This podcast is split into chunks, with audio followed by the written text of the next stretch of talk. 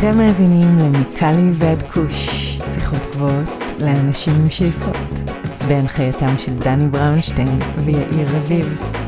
הנה, הנה זה מגיע.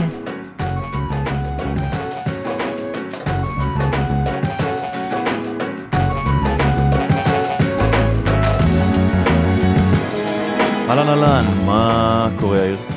אני בסדר גמור דני, מה שלומך אתה? אני לא רע פלוס הייתי אומר. אה, נהדר. אנחנו צריכים לעשות סקאלה. לדני למצבי רוח, ואז פשוט תגיד מספר ונדע. מה מצבך. אבל אז אני גם אצטרך להסביר, לא, יהיה פרק למה אני במצב כזה ולא אחר? מקובל עליי, יאללה. אני בעד.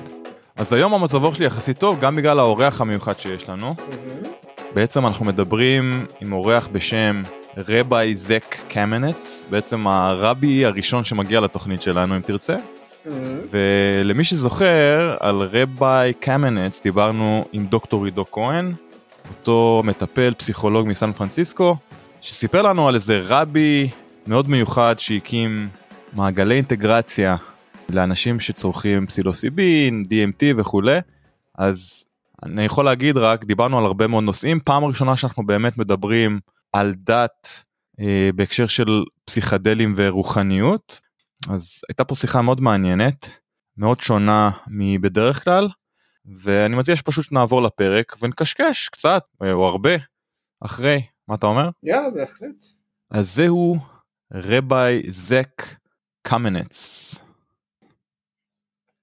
Good morning, good evening, how are you Zach? I'm excellent. Thank you so much for having me. Or I should say Rabbi Zach Kamenetz, right? That's right. Yes. Give us a sense of geography. Where are you in the world today? Right now, I am in beautiful Berkeley, California. I'm in my backyard. It's uh, starting to get cold here, and even though it's California, we still have stav. There, the leaves are falling, the seasons are changing, and uh, I'm moving out of Sukkot and into Cheshvan. Today is uh, Rosh Chodesh Cheshvan, so in time and space, we're we're in a new moment. So I'm based in Los Angeles, California, and my co-host Yair is based in Tel Aviv, Israel. Mm, מה קורה mm. יאיר? I'm all good, Danny. How are you? We are pretty good as well. I think it's the first time that we're hosting a rabbi on our Ah, podcast. So Kavod. thank you for being the first one. Yeah, Shechianu v'kiyamanu. Shechianu, Man. let's start with an easy one if you don't mind. Absolutely. Tell us about your personal journey and what led you to enter the psychedelic space. Hmm.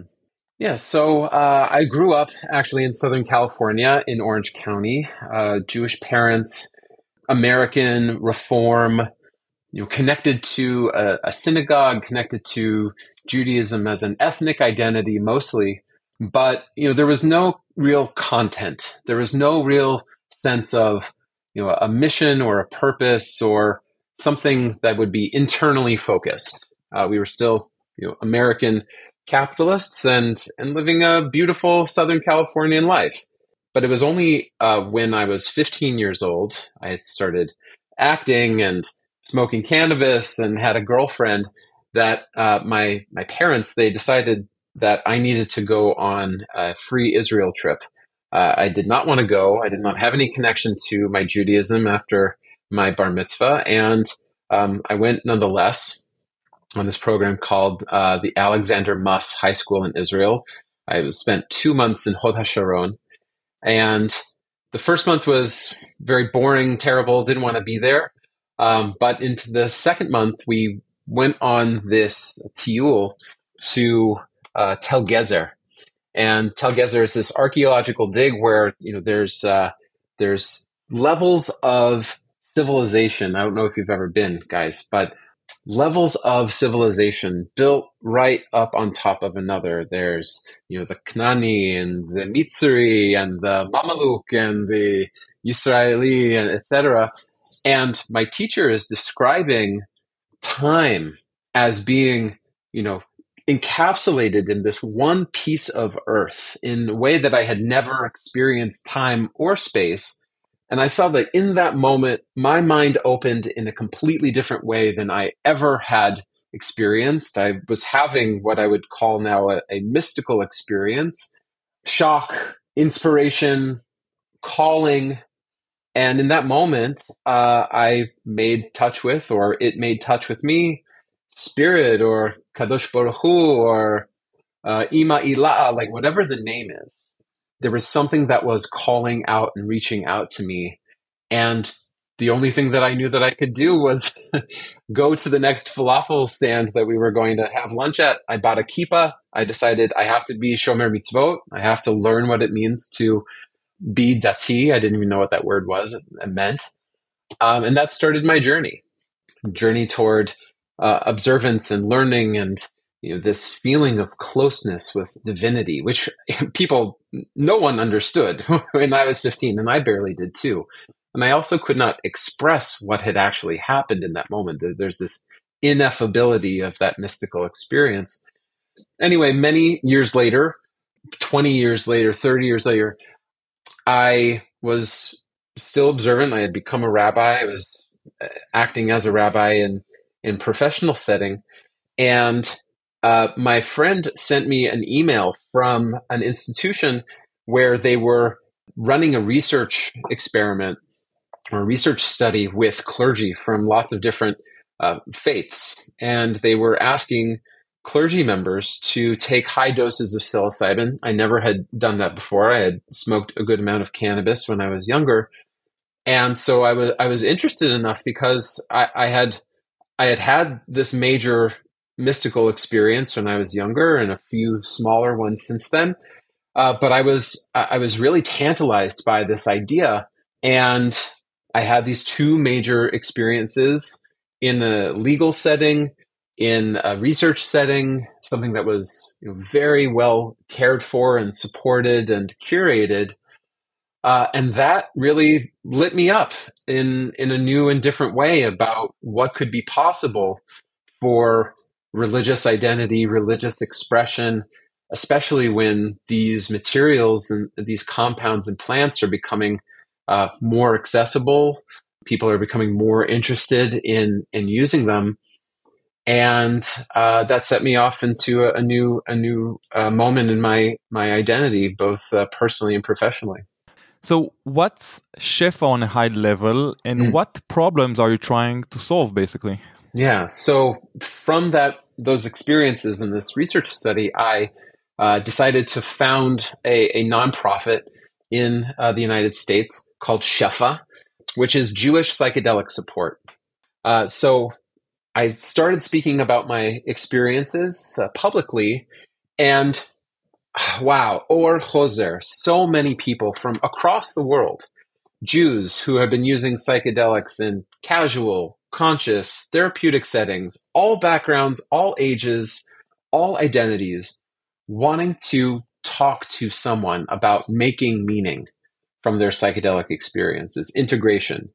And so, because of this great need, I founded Shefa, uh, dedicating uh, resources to integration support to communal gathering and for finding the resources that talk about expanded consciousness within uh, Jewish tradition. I had also seen when I started doing all this research, uh, you know, this from the '60s about where where are people coming up with these maps of psychedelic experience, these maps of reality and consciousness. And what I noticed that in the literature, that while people are speaking about these Eastern maps and these uh, Christian mystical maps that the, the Jewish mystical tradition was was really not touched upon, and those are for obvious reasons. It's uh, very particular language. They're not good translations that are available, even though that's changing.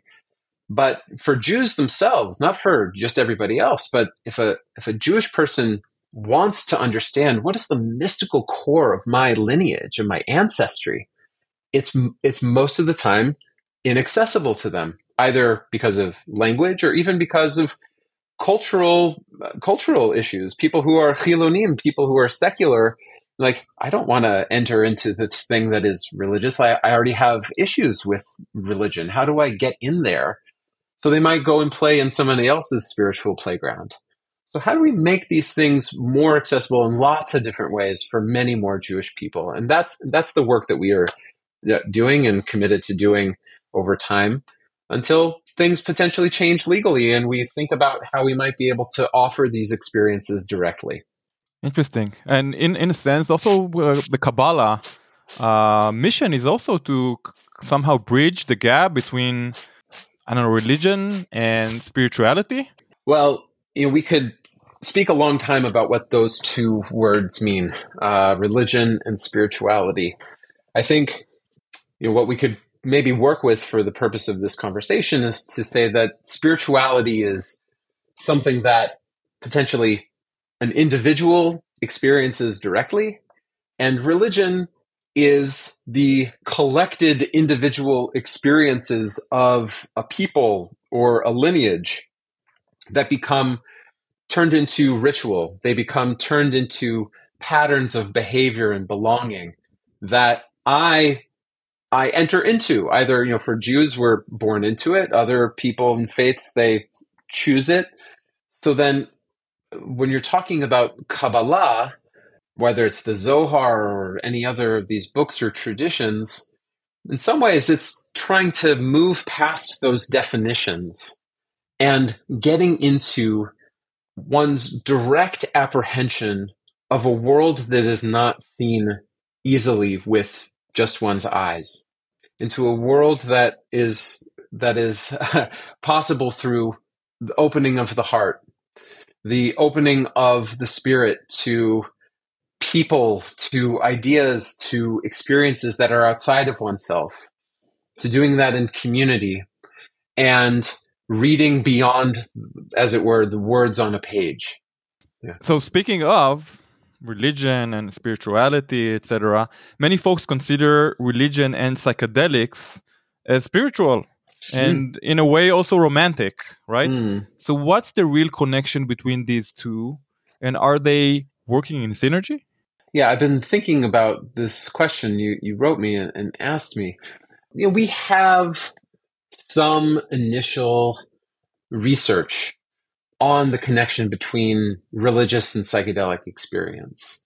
We have, you know, as early as uh, the 50s and the 60s in uh, in Harvard through the the Marsh Chapel experiment, where people who were in uh, school to become to become uh, clergy were given high doses of psilocybin and had ec- ecstatic and religious experiences we even have as early as the 2000s at the Johns Hopkins and uh, Johns Hopkins University landmark paper by Roland Griffiths about uh, psilocybin being able to occasion the language of the study is to occasion mystical experiences and the benefits of those lasting for some time. So, for whatever reason, there is this connection between what psilocybin, specifically here, and we can talk about uh, other compounds later, in a particular set and setting, that people are able to explore aspects of themselves and what lies beyond themselves that we call spiritual, that we use these words for. People encountering archetypal material like Jesus or Buddha or Hashem or whatever whatever else there is and there being a real awakening about uh, something beyond a materialist existence. So there is what the real connection is. I don't know what it is yet, but we know from anecdotal evidence that these compounds can bring people into touch with the deepest existential questions about their lives. And as Rabbi Avraham Joshua Heschel says, is that Judaism, for example, Judaism is an answer to one to life's largest questions. It's one of the answers. There are other answers as well, but if we focus on that question of of of being, like why am I here? Why is reality here as opposed to not here?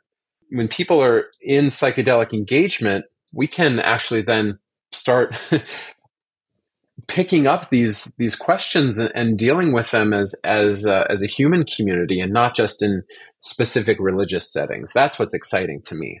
So I know that you're organizing integration circles mm-hmm. in Shefa. So please describe us how do you integrate Judaism in those integration circles? Mm. we see the connection between Judaism and integration to be very, very clear. Like, think about some of the most profound uh, stories in uh, Jewish religious history. Think about Har Sinai, that there is this major connection, this major moment where divinity breaks into history. So much so that an entire people are able to witness the presence of divinity in one space in time. And what happens? There is a Torah. There is black fire on white fire that describes then how a community creates uh, creates society, it creates civilization, it, it creates norms, it, it creates nomos out of the numinous. And so we we can tell that if integration is this process where a person revisits and actively engages in making sense of or processing through the content of a psychedelic experience, then we can see that religion is an attempt to do the same things. Religion is an attempt to make more meaning, to make grounded practices out of these profound and ecstatic experiences that our our ancestors have had. So when an Religion individual is integration.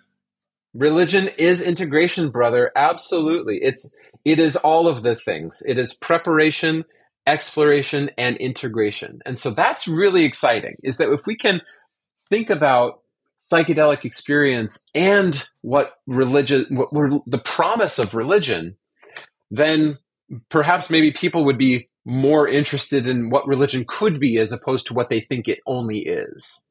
So anyway, going back to these circles people have psychedelic experiences. Jewish people have these psychedelic experiences. We bring them together bi monthly. And very simply, we believe that part of that healing process or part of that um, meaning making process is simply externalizing what is deeply felt or deeply sensed, but maybe has never actually been spoken spoken to an individual or spoken to a community. And just that act of bringing it out makes it more real. And then when that person has that opportunity to speak in this caring, loving, vulnerable environment, then we invite the other people who were there to affirm what a person said, to uh, respond empathetically. Me too. I've had something like that as well. And, and when that happened to me, da da da or to ask questions, to be curious about someone else's experience. So then the process of being seen and seeing others, we believe that that could be healing. That itself could be transformative. And that whatever someone else is going to do after the fact, they know that they are affirmed in what they have experienced has meaning, it has purpose and value, and that they feel emboldened, they feel em- empowered just by them themselves being in this process to go further, to go further in the meaning making process, and and we're there for that as well. That's beautiful.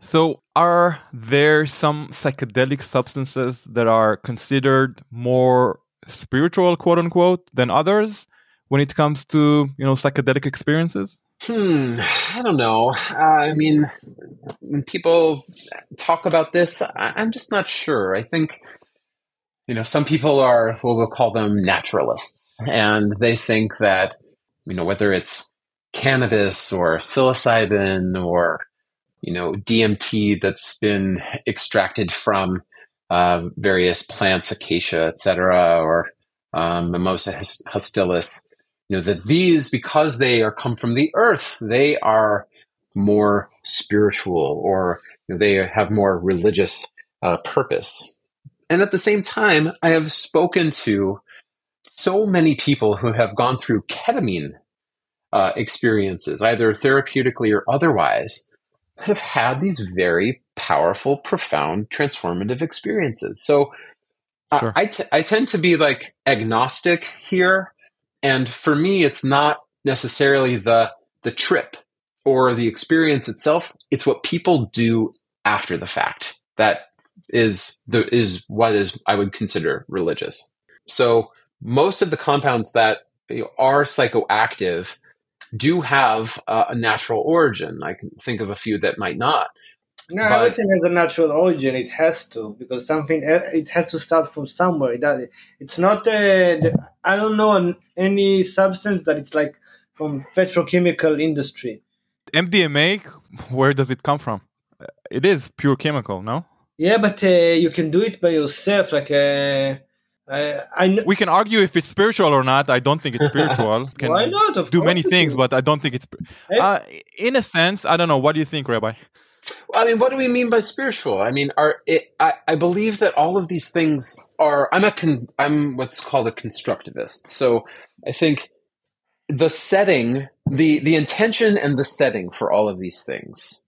If you're going into, for example, if you're going into the synagogue just because you have to, or you know your your your parents asked you to go, or you're going there for some other reason other than your own exploration. Do you think that you're going to have it's likely that you're going to have a religious experience? Probably not.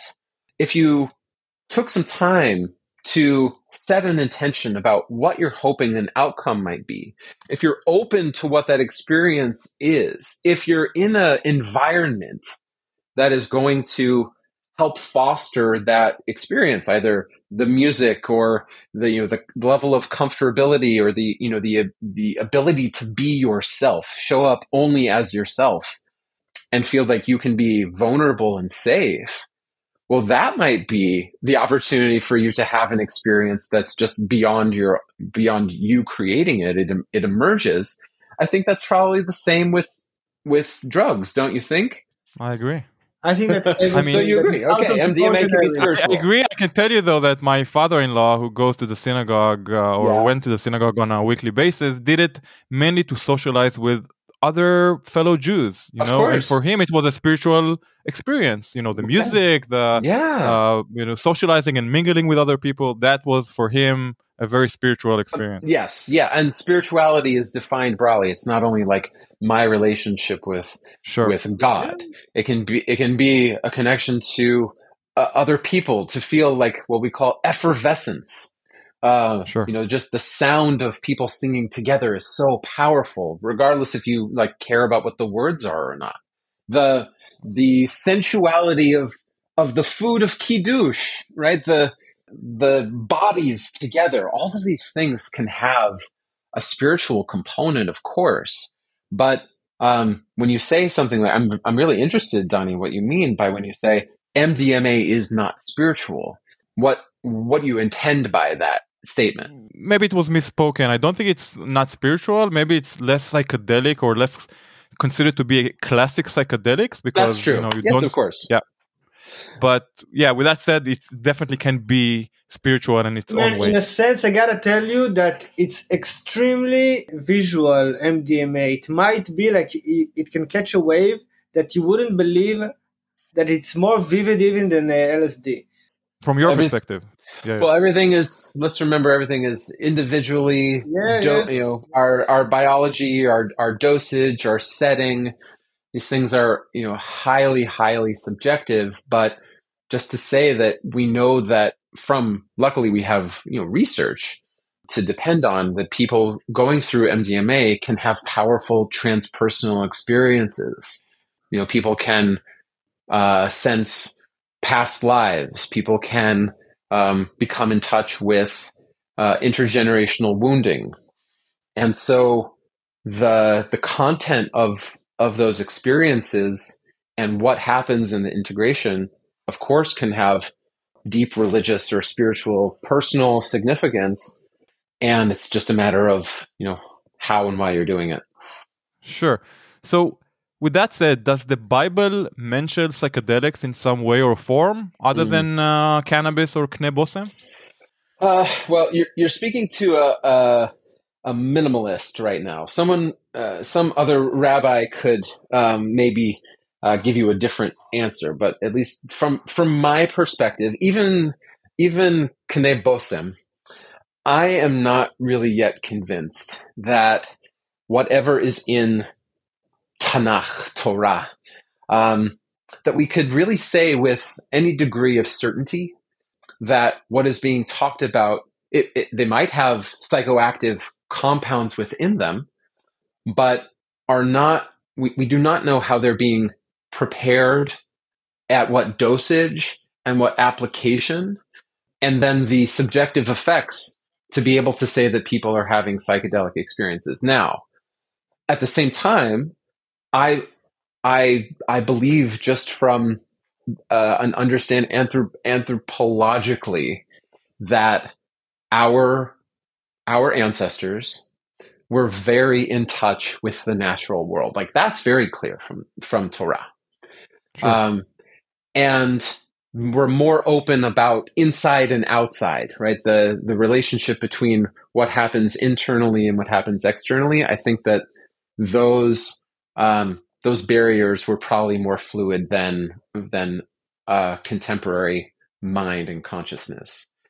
And so I can I, I can assume, but I can't prove that um, people were using plants to change their consciousness.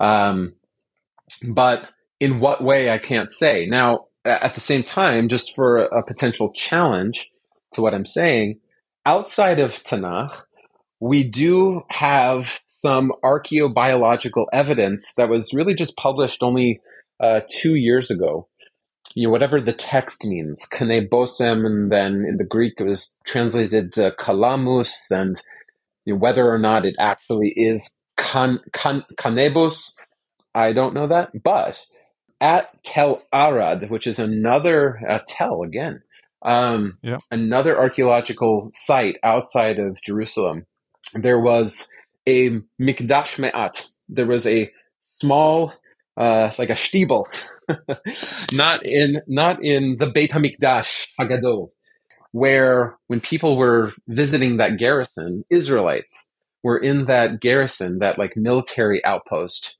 There was a little shul, and there was an altar. There was a mizbeach katoret that was there amongst another mizbeach as well, and they did not have the technology um, until recently to test what the resin was that was actually found on that mizbeach. But a paper came out two years ago that uh, I think was from Bar Ilan that said that they found traces of cannabis in that stuff in, in in that resin. They also found animal dung, which is probably likely is you know something that burns slowly and some uh, and some other naturally occurring substances as well.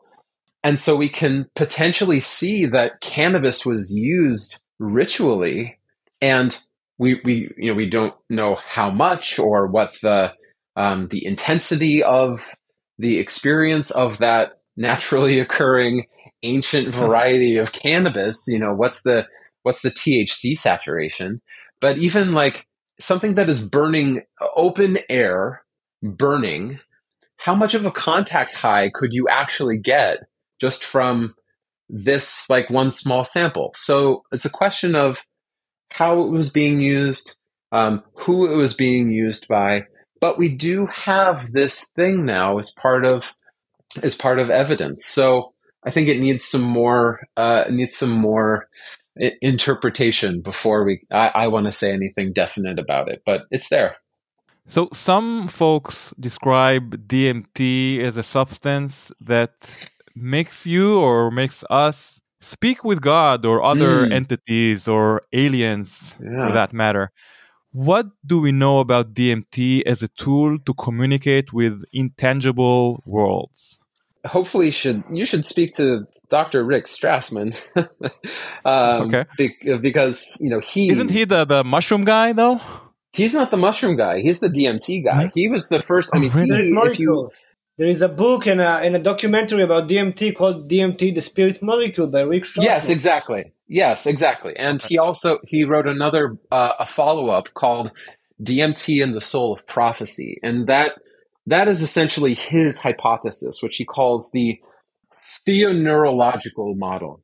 That the way that uh, uh I won't do it justice, but you asked, so I'll say if we took nevuah in biblical prophecy, not to mention in any other tradition, if we took that seriously as a human experience that is possible and is not just um, science fiction, what could potentially be the mechanism in the human brain and then in the human body for a person to receive consciousness outside of their own, either predictions about the future or you know a, a sense of a visionary sense of of reality that is beyond one's sense perception.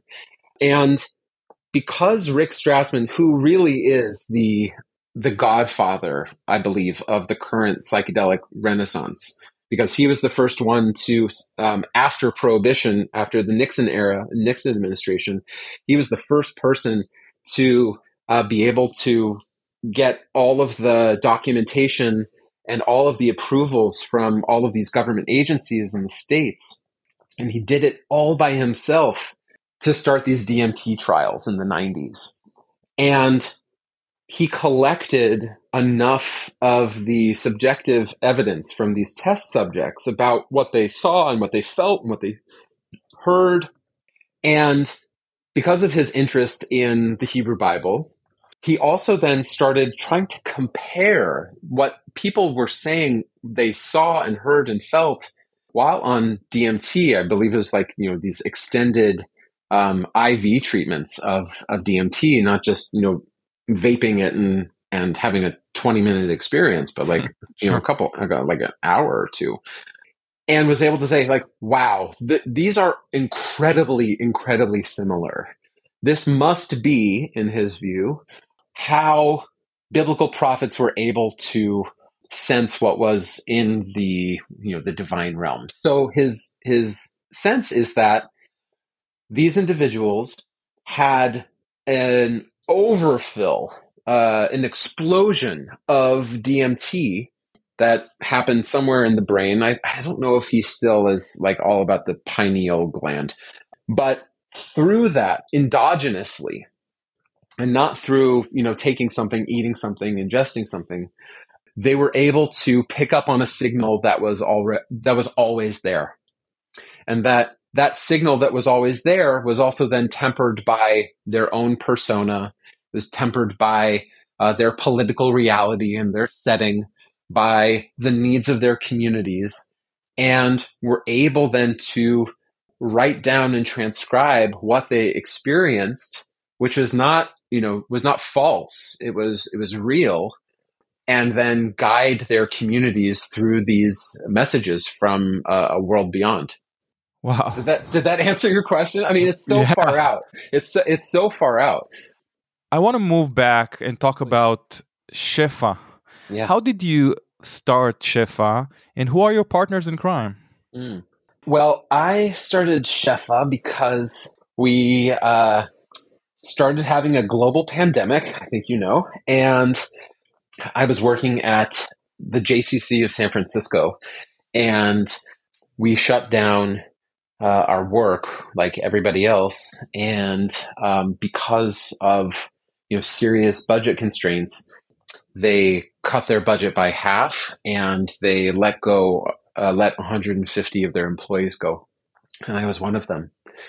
Um, and so with a baby about to be born and a family to support and this experience that I had I had had in this research study and also my own quest for my own integration. I mean that's why I founded Shefas because I couldn't find anyone suitable to help me with with integration as a as a Jew and as a rabbi. I quickly turned to founding this nonprofit and what we did immediately was what I did immediately was two things. First, starting these integration circles, people were um, already home, uh, people were on their computers. We see already studies that during the pandemic that um, younger people primarily um, were using cannabis and psychedelics more than they had before the pandemic started. And people started really showing up for these circles and finding opportunities to connect around these powerful experiences that they had. So that was one. And then two is that we started exploring these traditions in Kabbalah and Chassidut specifically that speak about things that are akin to psychedelic experience. You know, Strassman is focused on Tanakh. I'm we are focused more on more modern um, experiences if you consider the 11th century modern. Sure. And and and through that to be able to get into uh, our our traditions, our literature, and to pull out what it means to prepare for that kind of endogenous mystical experience, what it means to explore within it, and to teach it, right? Either just having classes or to create resources for people to read and absorb and to work with. It has really, it has really met the need. It has scratched the itch of a lot of people um, who are trying to integrate this, want to integrate this into their lives as Jews. And how do conservative or Orthodox Jews see your project? Do you get any criticism by fellow Jews? Hmm, yeah, like it's a good question. Um, by and large, this has been pretty well like accepted.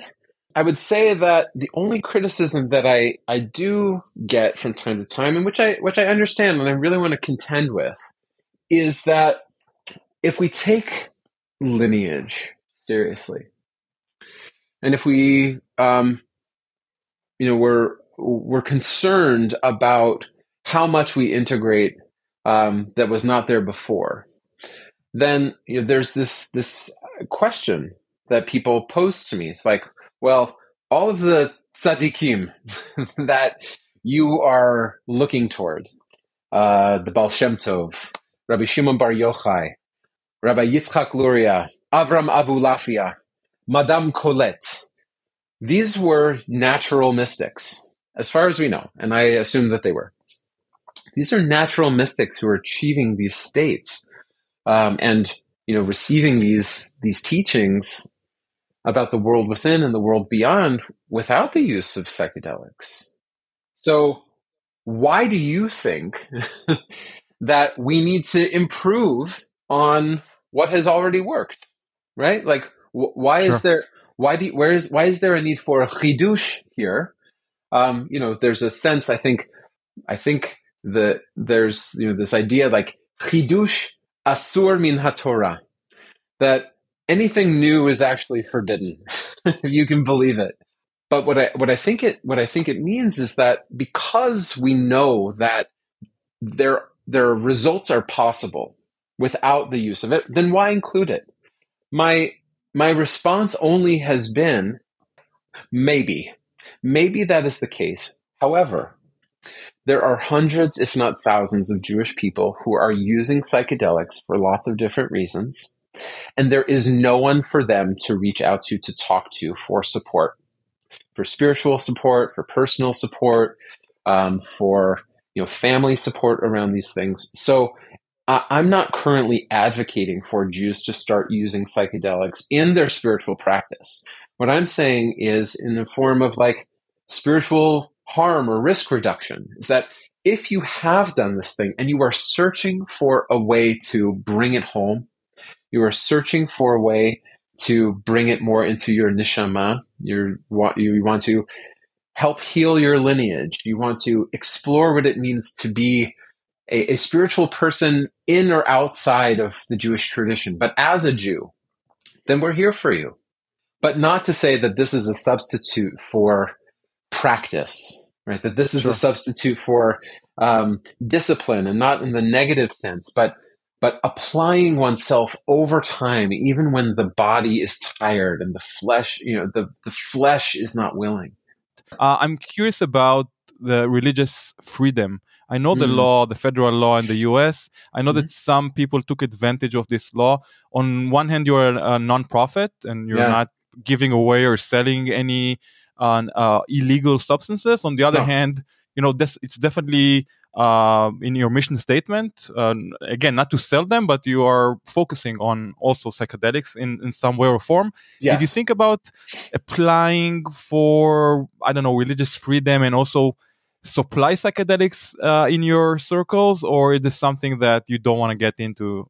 So, yeah, what you're mentioning is um, the Religious Restoration, so Religious Freedom and Restoration Act, where some organizations like uh, Santo Daime or the Native American Church in the States um, were successful in claiming that psychoactive substance use was part of their uh, religious practice and that exactly. the government um, to make those those substances illegal then impeded on their their sincere religious practice.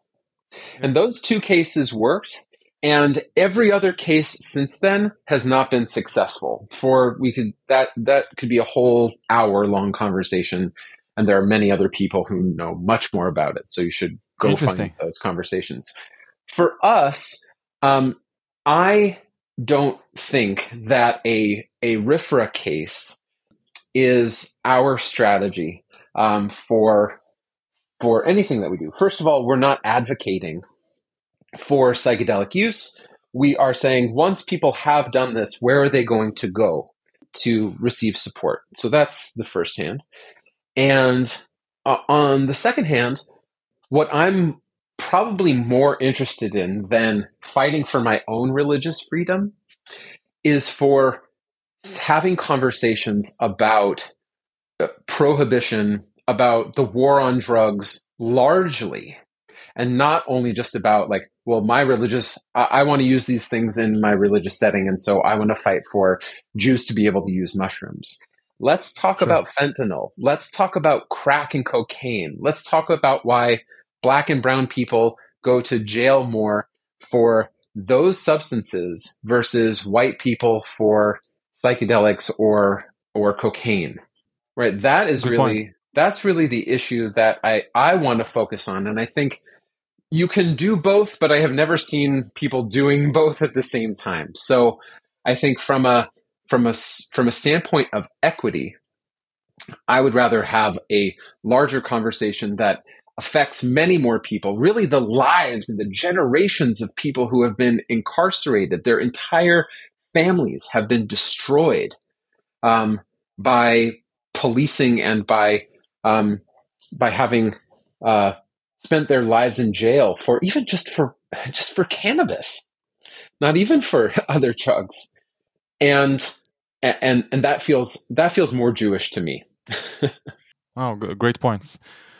So, what is your favorite psychedelic, and what makes it so special, in your opinion? Mm. Whether you're using it or not, or you you can also you know uh, mention it as a, as an observer. Sure. Uh, well, I mean, I've only done psilocybin in these two settings. I also have, when I was younger, you know, I I used cannabis pretty frequently, or I, I don't know if very frequently, but frequently enough. And even as an adult, I have had some kind of pretty profound, what I would call psychedelic experiences um, with cannabis. But, you know, maybe this is not the answer that you're looking for necessarily, but um, I have been so, I don't know, surprised and grateful for for breath work um, as a psychedelic substance. That yes, while you know there are compounds that are available that have their own subjective experience, I'm carrying one around with me all the time, and it is just my breath. And so, whether it's um, holotropic or Wim Hof or or some other techniques, that um, I, I've been I've been taken to really really deep, beautiful challenging places in breathwork ceremonies and, and, and breathwork workshops. And that's, you know, something that we actually want to start as opposed to, you know, encouraging psychedelic use is to start uh, teaching more breathwork. It's first of all, it's legal. Second of all, it, you know, we have, a, we have a, a, pretty profound tradition of the use of, of breath, uh, nishima, nishama, as as part of the Jewish religious experience and in our in our texts. And I think there's a lot to explore there. you were one of the founders of the Jewish Psychedelic Summit. Yes. If you don't mind uh, spraying a few words and telling us oh, about yeah. this project, then um, how did it uh, actually start? Yeah, this is really exciting. So it was May of almost two years ago already. So I had become close with Madison Margolin, who is the co-founder of Double Blind Magazine here in the states, and that we had also on on our podcast oh, uh, two years ago. Yeah. Amazing, yeah. And she introduced me to Natalie Ginsberg, um, who is currently the global impact officer uh, of MAPS. And which so, we also had on the podcast oh, okay. four months ago or five oh, months ago. Yeah, okay. well, small world. Yeah. Glida, beseder. Um, so somehow, some way, in the conversations between you know the, between them two, and then me and Madison, and then me and Natalie, and then the the triangle forming, we understood that through our different uh, contacts and our different contexts, that there was an opportunity to bring together a global Jewish community who want to celebrate um, our our connection to psychedelic work in lots of different ways.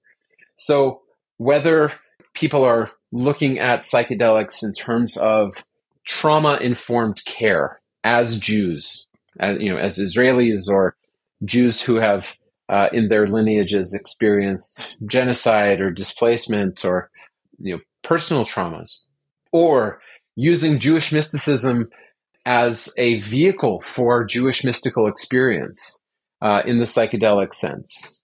Thinking about uh, our obligations with regards to the drug war as Jews. And even just celebrating various identities, therapists and artists and mystics and rabbis. 1,500 people came together for two days online to talk about all of these things and 5,000 people signed up for a newsletter. It's like, I've never heard of something like this. And with Israelis and, and Jews across the world, um, this was really an opportunity to to show ourselves that that we have a we have a community here, and you know we've taken some time to wonder like what is next. How do we translate this to in person? Do we keep? Do we go back online? So we're taking our time, maybe too long. I know that some people are ready for us to to make it happen again, but it just goes to show that uh, there there's really something here, and and we want to be we want to be good stewards of it, but also to encourage people in their own local context to seek out seek out the people that are near you who are who are doing this work, integrate together, work together, think about how this work could inspire, you know, more deeper communal connections, more ethical and uh, and and moral commitments in the world. You know, not just for exploring far out places, but um, for dedicating to make uh, the lives of our own lives and the people around us um, better, safer, more equitable, more just, more peaceful. Beautiful. So we spoke about uh, the Jewish psychedelia world. Yeah. What other players do you appreciate in mm. this world and, and why? If you can mm. mention the, a few people that you appreciate. Well, I love uh, Dr. Ido Cohen, um, who is um, working as a therapist. Uh, he received his training from CIIS, and he is specifically working through uh, a Jungian perspective, Jungian and transpersonal perspective. Um, he's also, you know, proudly Israeli, proudly Jewish, proudly Moroccan, and is exploring his own uh, spirituality and his own his own lineage through this work. And so, you know, he's one person that I I really love, and he's always doing uh, teaching online. I think he has uh, something coming up with uh, also a colleague Nir Tadmor that's in Hebrew um, for integration through a Jungian and transpersonal experience. Obviously, Natalie and Madison, uh, their work independently of the summit. Uh, I know that Madison is writing a book. I know that uh, Natalie is doing uh, all this incredible work throughout the world with MAPS and being in touch with all these local communities and gatherings. I also, you know, just to uh, shout out the the work that Rachel Yehuda has been doing. Dr. Rachel Yehuda has been doing at Mount Sinai, specifically with MDMA research, and I know that she has been focusing on veterans, but you know her early work in determining genetic markers for uh, intergenerational epigenetic trauma in Holocaust survivors. I'm really interested to see as her work progresses in second and third generation survivor families how MDMA and therapy could actually start to resolve um, those kinds of traumas on a genetic level. Um, really interested in that. And she's also, she is herself in her own right uh, a Talmidah Chachamim, and whenever we talk, we're always talking about Gemara. Um, and her father is um, a very profound, beautiful Jewish scholar who helped write one of the most important commentaries on the Mishnah. So, oh wow, yeah, she brings that into her work, and if you you know if you know if you know that about her, you can see it. So I'm I'm always I'm always deeply deeply indebted to her and her con- the conversations that we have. Those are a few people. Yeah, let's invite her to uh to our podcast if possible. Absolutely, she sounds uh, interesting. And so, uh, fi- and also just yeah. to say, my my one of my colleagues, uh, Ami Silver, who has been doing a lot of resource development and teaching. Um, he's a social worker and was recently trained by MAPS Israel to be a psychedelic assisted therapist, and you know the what he is able to bring to the world and through Shefa and on his own um, has been really quite unique. So, what would be your first advice to someone who is trying to integrate psychedelics into their day to day lives? Mm. Or I would say lives, not day to day. I mean, the first thing that I always say is because even though the insights, the encounters, that one person might have experienced in these states feels very urgent is to go slowly. Is that this is process and it could potentially be a process of a lifetime even for just one trip, even just for one experience. Sure. There is so much that is pregnant within that one experience and to be kind and uh, and persevering with oneself there people want to figure it out right now. Do the thing about it right now. That's number one. Number two is to try to create the fullest categories of one's experience. You know, sometimes we focus on some visual or some insight about a relationship and the things that are like most apparent and obvious. But there are also some things too that we might have um, forgotten and, uh, or overlooked relationship to our bodies, relationship to um, the place where we live and the communities that we're in. Uh, to just expand or, or widen the aperture of, of the experience and try to try to capture just a little bit more than the thing that is urgent and burning. And the third, I would say, is to start creating some regular ritual that is very natural to this to the person that I'm speaking to that can help create a regular interval, interval of diving back into that experience whether it is intentionally sitting with a cup of tea and you know writing i don't know haikus or or lines of lines of poetry or you know free writing about something. If someone you know is if someone has a regular exercise routine yoga or running or swimming to take one embodied experience that they had you know their body breaking apart i had that in my research experience my body kept breaking into various components over and over again could you feel back into that while you're jogging and while you're you know feeling the your body hitting the, the pavement or the track, could you feel that rhythm again inside you? Could you reawaken it? Could you engage it to see, like, what are you trying to teach me? Because as we know, everyone who's been here, I think, knows that these insights are fleeting. That, that the, the lessons that are learned sometimes turn to, to smoke. But if we can if we can find them in our bodies again and go back to them over and over, then I think that we can continue to discover gold that uh, that we that is hidden right right under us. What's said. So failure is tough to admit. Nonetheless, it teaches or it can teach us a lot sometimes. So, with that said, what was your biggest magnificent failure mm. and what did you learn from it, if at all? Hmm. In the context of this work, you think? Or just in general? in general, in life, mm. work, mm. relationship. Yeah. Magnificent failure. well, this work has come to show me that everything happens for a reason. And I, I resisted that. Um, I, I, resisted that in my life for a very long time, but maybe not the way that people usually talk about it, either like hashgacha pratit or something like that. But that because things couldn't, things can't happen other than the way that they have. Because how could they? Because everything that came before us has helped in some way powerfully determine what has come to us. And I guess if, you know, I, I'm grateful for everything that has happened, trauma and loss and missed connections and opportunities because it's brought me right to where I am. And I don't want to be anywhere other than where I am right now because right here is so perfect. Sure.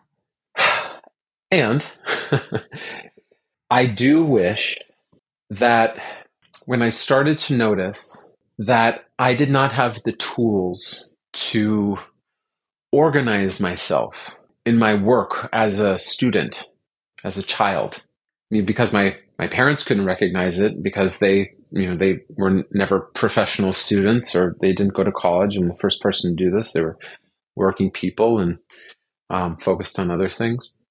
That I had asked for help, that I had that I knew that it was okay to ask for help versus being embarrassed. That, you know, so many things came so naturally to me in my life. And people told me how smart I was, and people told me how good at certain things I was. And then when things started being hard, that I hid it because uh, I was told that I was a very smart guy. I was a very smart boy. I had a high IQ and all this other stuff. But then what that did is that it did not stretch me in ways that made me think that I could grow. That it made me say, I have a fixed way. I'm I'm a fixed person. There is no changing. I'll stay good at the things that I'm good at, and the other things that I won't, you know, I won't contend with or I won't have to deal with. But now that I'm 41, I'm the parent of two beautiful, amazing, dynamic children and I founded this nonprofit, I'm learning that all of these things are coming into my my world. All the things that I thought that I'd never have to deal with or I didn't have to be good at or you know someone else can do that. Uh-uh. And it's me. It's yeah. me. And I'm and I'm having to constantly stretch myself and confront self-limiting beliefs that I helped program but also that you know the people who were responsible for me couldn't couldn't see or couldn't tend to also. So that's well, that's that's the collective the collective mistake and tragedy and and uh, opportunity of my life if you want to get real. I liked it.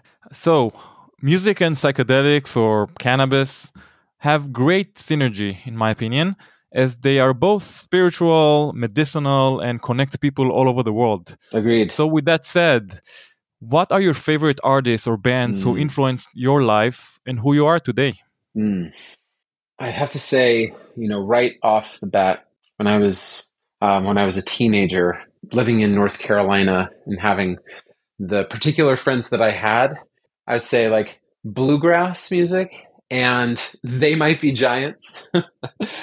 First, wow, um, interesting. Yeah, bluegrass music opened me up to just like the ability for people to be so precise and so energetic in their instrumentation and to feel synergy of you know at three four five instruments that are not you know non-vocalic and to just be carried away by by that genius. And they, Yeah. might, they might be giants. They it it they taught me um, that music could be fun, that that music could be silly and strange and and playful in language and nonsensical in a way that kind of opened me up to what artistry is. So that's like back then. And right now, I would say, you know, the greatest, my greatest musical ally.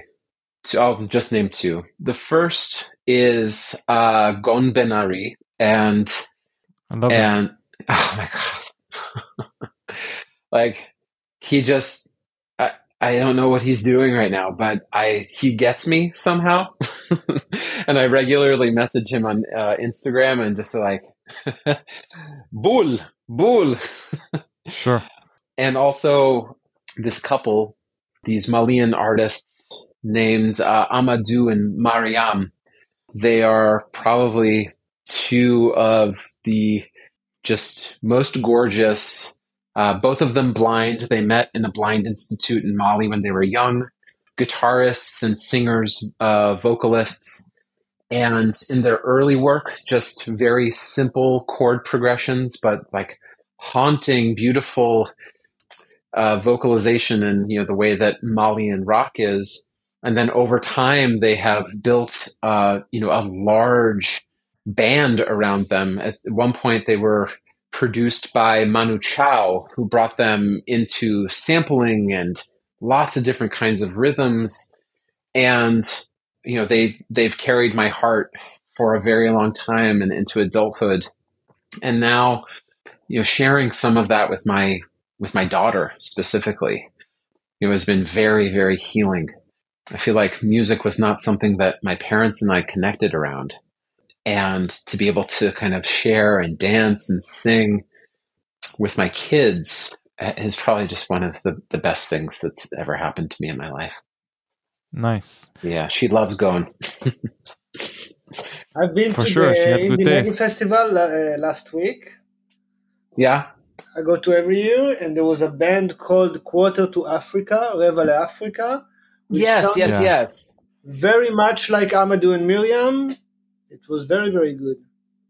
Yeah, Really? I've seen them. I've seen uh I have seen them pop up on my Instagram. I've never had the opportunity to go in, but I'll I'll go in now. Thank you for that. Oh, and I, I, I it would be weird if I didn't if I didn't mention because right now, like he's usually on in the background, is uh gosh, Amir Lev. Amir Lev, yeah. Uh, He's totally I don't know I don't know why, but like his his meditations on on daily human life and the simplicity of, of the things that he's doing since like 2018 2017 amazing He's a storyteller for sure, and I, I love his stuff. I love I love his uh, uh, recent album, but I also love his uh, first albums. I actually grew up on his Mm. albums uh, when I was I don't know seventeen or eighteen. I I watched his uh, show. I was mesmerized. He was Mm. again a storyteller, kind Yeah. of a combination of uh, Leonard Cohen, Bob well Dylan, yes but something more dark um, yes than, yes than, yes than them. But well i was gonna say really it's. I, I, I was gonna say like i don't know why i haven't mentioned him maybe because i know that his uh his yahrzeit's coming up but leonard cohen has been my rebbe um Oh. for for many years and you know i had some brief personal encounters with him through um through a shared friend before he died and oh, that's all. yeah i i have a friend who has been a long time friend of his because she married leonard's childhood friend so she's you know this this friend of mine she loves that i'm a rabbi and i love his music. And so you know she like helped send a couple emails um, back and forth to each other. I wasn't writing him directly but she was kind of like passing them just like thanking him and wishing him shabbat shalom. But he was already feeling so so bad that the the Yeah. those interactions were very brief. But um, you know these two relics that we have now in our family first of all a signed copy of the book of longing at a time where um, the we were really struggling with infertility um, my wife and I, and him signing this book meant a lot. And now I also have a ring that he wore on oh. tour, um, on the Old Ideas tour. And, you know, I find, first of all, in, in his poetry, not even just in his music, but obviously in the things that he, he published as a, as a musician, there is such deep Jewish wisdom that he is exploring and integrating that I think uh, largely goes unnoticed. And because he, you know, he even says like, I'm not, I'm not a trained theologian. I just know what I like. That in some ways it feels like very casual and very natural versus very prescriptive or what I would call religious. But I think that he, you know, is able to just read only just a few lines from like one book or another that come into his to his field and is able to just let them blossom in the like the fullest potential that is in very like scant scant lines. So about creativity and making things impossibly personal to to call out to to that like yearning of erotic desire and connection but also to not take oneself so seriously god you know, yep. there's no one, no one like him. Zichrono livracha. Agreed. Agreed. He has an amazing story, and I was uh, lucky to see him uh, live also some sometime in 2012 i think but uh, oh, yeah. definitely uh unforgettable show yeah i think i i was on that tour also yeah so rabbi Zac kamenetz thank you so much for mm. being here today it was a fascinating conversation. Thank you. Um, before we wrap up, how can our listeners follow your work, Shefa, online or otherwise? Mm-hmm. Um, so people can uh, find Shefa at our website, which is uh, Shefa, S H E F A, Flow, F L O W, org, shefaflow.org. Shefa.org was taken by a doctor in Kentucky, unfortunately. I know, Dr. Shefa Rahmani. God bless you. And we'll, uh, we'll get him. We'll get him. Yeah, we'll, we'll, get him. We'll get him. We'll get him. um, people can follow us on Facebook and Instagram. Uh, people can follow me on Twitter at Zac Kamenetz. And we'd love to connect. Um, we'd love to have people in our integration circles. We're even thinking about uh, launching uh, some uh, Hebrew speaking circles, some potentially some in person Hebrew speaking circles uh, in Jerusalem. Nice. And um, you know the work continues, and we, we want people to to be part of it and feel that this is part of who they can be. That's amazing. Yeah. Great, uh, great work, and uh, I wish you luck with Shefa and personally. Hashem. And uh, we'll be more than happy to host you again and uh, continue this uh, journey with you because mm. it uh, was wonderful and interesting. So thank you yes, so much for, for being really, here again. I would really like that. Thank you. Thank you. טוב, אז זה היה רבי זק. מה דעתך יאיר? מאוד מאוד נהניתי מהפרק, אתה יודע, אני שותק בפרק זה אומר ש... שזה מעניין. אתה עצמך חושב שחווית חוויות שהיית מגדיר אותן כרוחניות אה, תחת השפעת קנאביס או פסיכדלים אחרים? כן, אני חושב שדיברנו על זה בכמה תוכניות. קודם כל ההגדרה של רוחניות, רוחניות יש גם בדברים הקטנים של החיים. הזכרנו את זה גם קצת בפרק, רוחניות לא חייבת להיות קשורה בהכרח לדברים פלאיים או דתיים או טקסיים. לכן אין פה ממש גבולות, לרוחניות אין גבולות, כן? מבחינתי גם האזנה למוזיקה יומיומית, אתה יודע, להתרגש משיר מסוים, להתרגש מרגע אינטימי שיש לך עם הילדים שלך, אה, להתרגש מאוכל שאתה אוכל, אם זה הכנת אותו או אם קיבלת אותו, להתרגש מנופים מטורפים, מאירועי תרבות כאלו ואחרים. שוב, יש פה הרוחניות, פוגשת אותנו בהרבה מאוד אה, פינות וזוויות בחיים. כמובן פסיכדלים ודת, אה, כמו ששמענו, גם קשורים אחד בשני בהרבה מאוד מובנים. Mm-hmm. עושים מין הפרדה סינתטית כזאת בין כאילו מסיבה זה רע אבל עכשיו לשבת במעגל שמאני זה טוב כאילו אני יכול להבטיח לך שכך לא. או כך מסכים? אתה חוזר לא. הביתה והמוח ממשיך לעבוד. אנחנו צריכים להתבייש שאנחנו מתקרחנים או יוצאים למסיבה לא גם אנשים בגילנו המאוחר יחסית, כן, אנחנו כבר לא בני 20, גם לנו מותר לבלות, גם לנו מותר להתקרחן, לא צריכה להיות שיפוטיות בנושא הזה, וכמו שגם ריק דובלין ודומיו אומרים, זה חלק מהבריאות שלנו, זה חלק מבריאות הנפש, זאת אומרת לדעת לשמוח, להתאחד, אה, לבנות קהילות, כל אחד והקהילה שמתאימה לו, קהילה של אה, אוהבי טראנס, קהילה של נודיסטים, קהילה של אוהבי גנג'ה, זה לא משנה.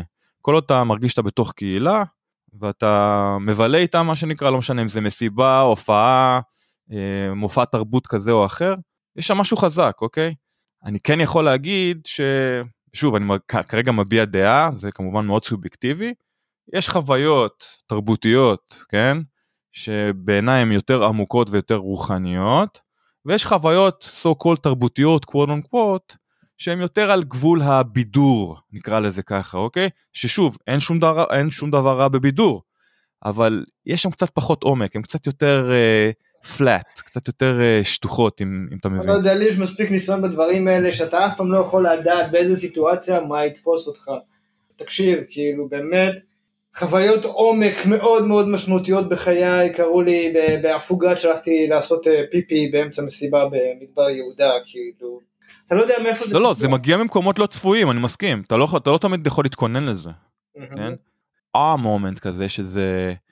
כאילו אתה לשנייה, הנשימה נעתקת. מרוב שזה יפה ומרוב שזה מרשים ומרוב שאתה מרגיש כאילו קטן. התחושה הזאת אה, של...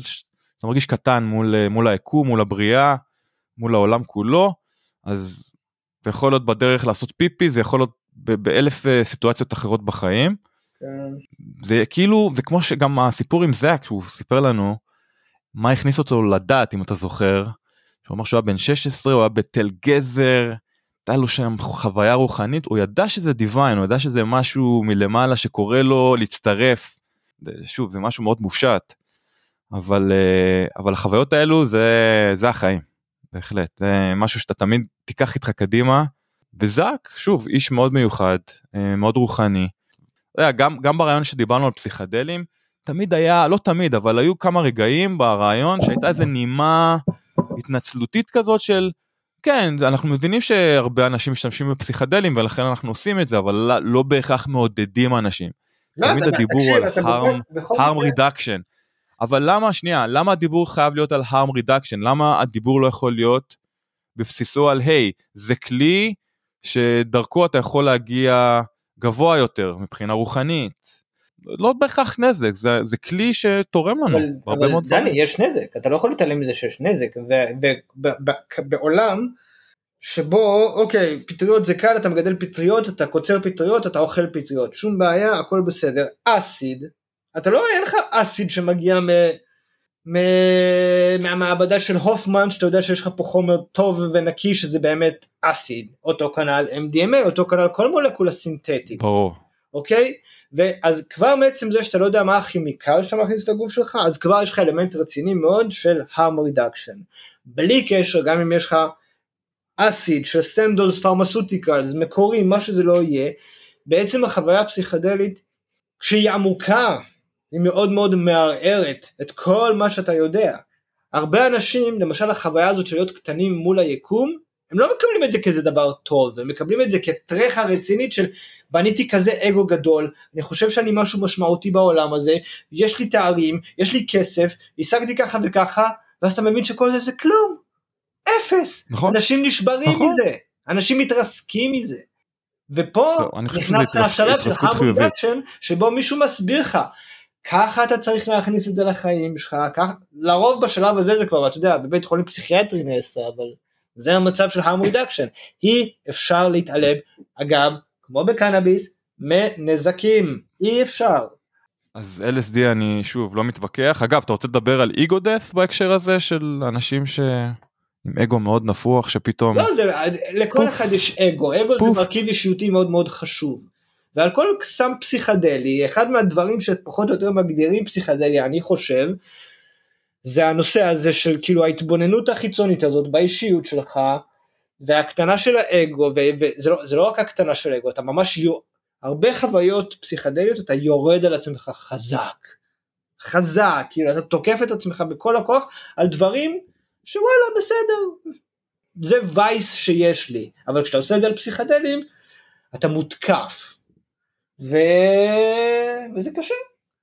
להרבה אנשים. אני לא יודע, אני, אני רואה את זה קצת מזווית אחרת, ואגב, לא רק להוסיף לדברים שלך, אני, רק, שנייה רק לסגור את הנקודה שלך, אני, בניגוד לפעם, שחשבתי שפסיכדלים, בתמימות, כן, יכולים להציל את העולם ולגרום לשלום עולמי, אני כבר לא חושב ככה.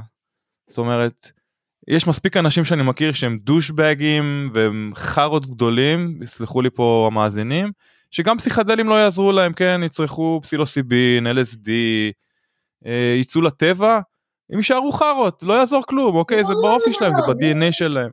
אז פסיכדלים לא יצילו את העולם, אוקיי? בוא נתחיל לנקודה הזאת. להזכיר לך שצ'ארלס מנסון עשה כנראה יותר אסיד מרוב האנשים בעולם הזה. נכון, לא- אנחנו גם, גם מזכירים את זה, אסיד ופסילוסיבין וקנאביס, בכלל פסיכדלים זה לא לכולם. אם יש לך מחלת נפש, כנראה שעדיף שלא תצרוך פסיכדלים. אין ספק, יש פה הרבה אה, אבל ואבל ואבל ואם ואם. שורה תחתונה, זה לא יביא שלום עולמי, זה כן כלי מטורף לטעמי, להבין את עצמך ואת האישיות שלך ואת המורכבויות הנפשיות שלך באופן בהיר יותר, באופן שגורם לך להכיר את עצמך יותר טוב. האם זה עובד על כולם בדיוק אותו דבר? ברור שלא.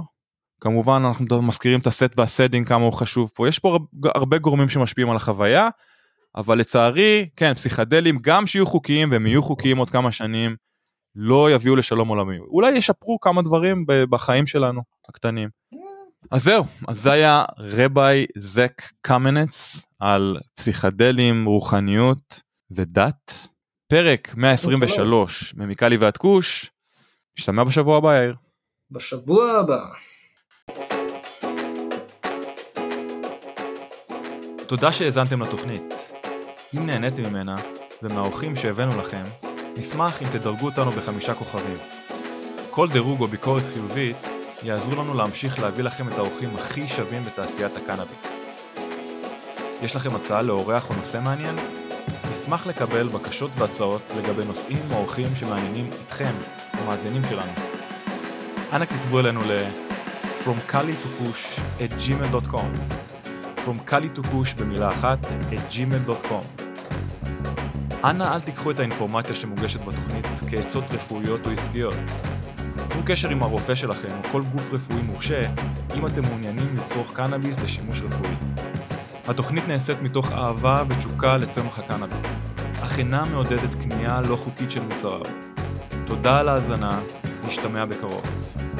צ'או.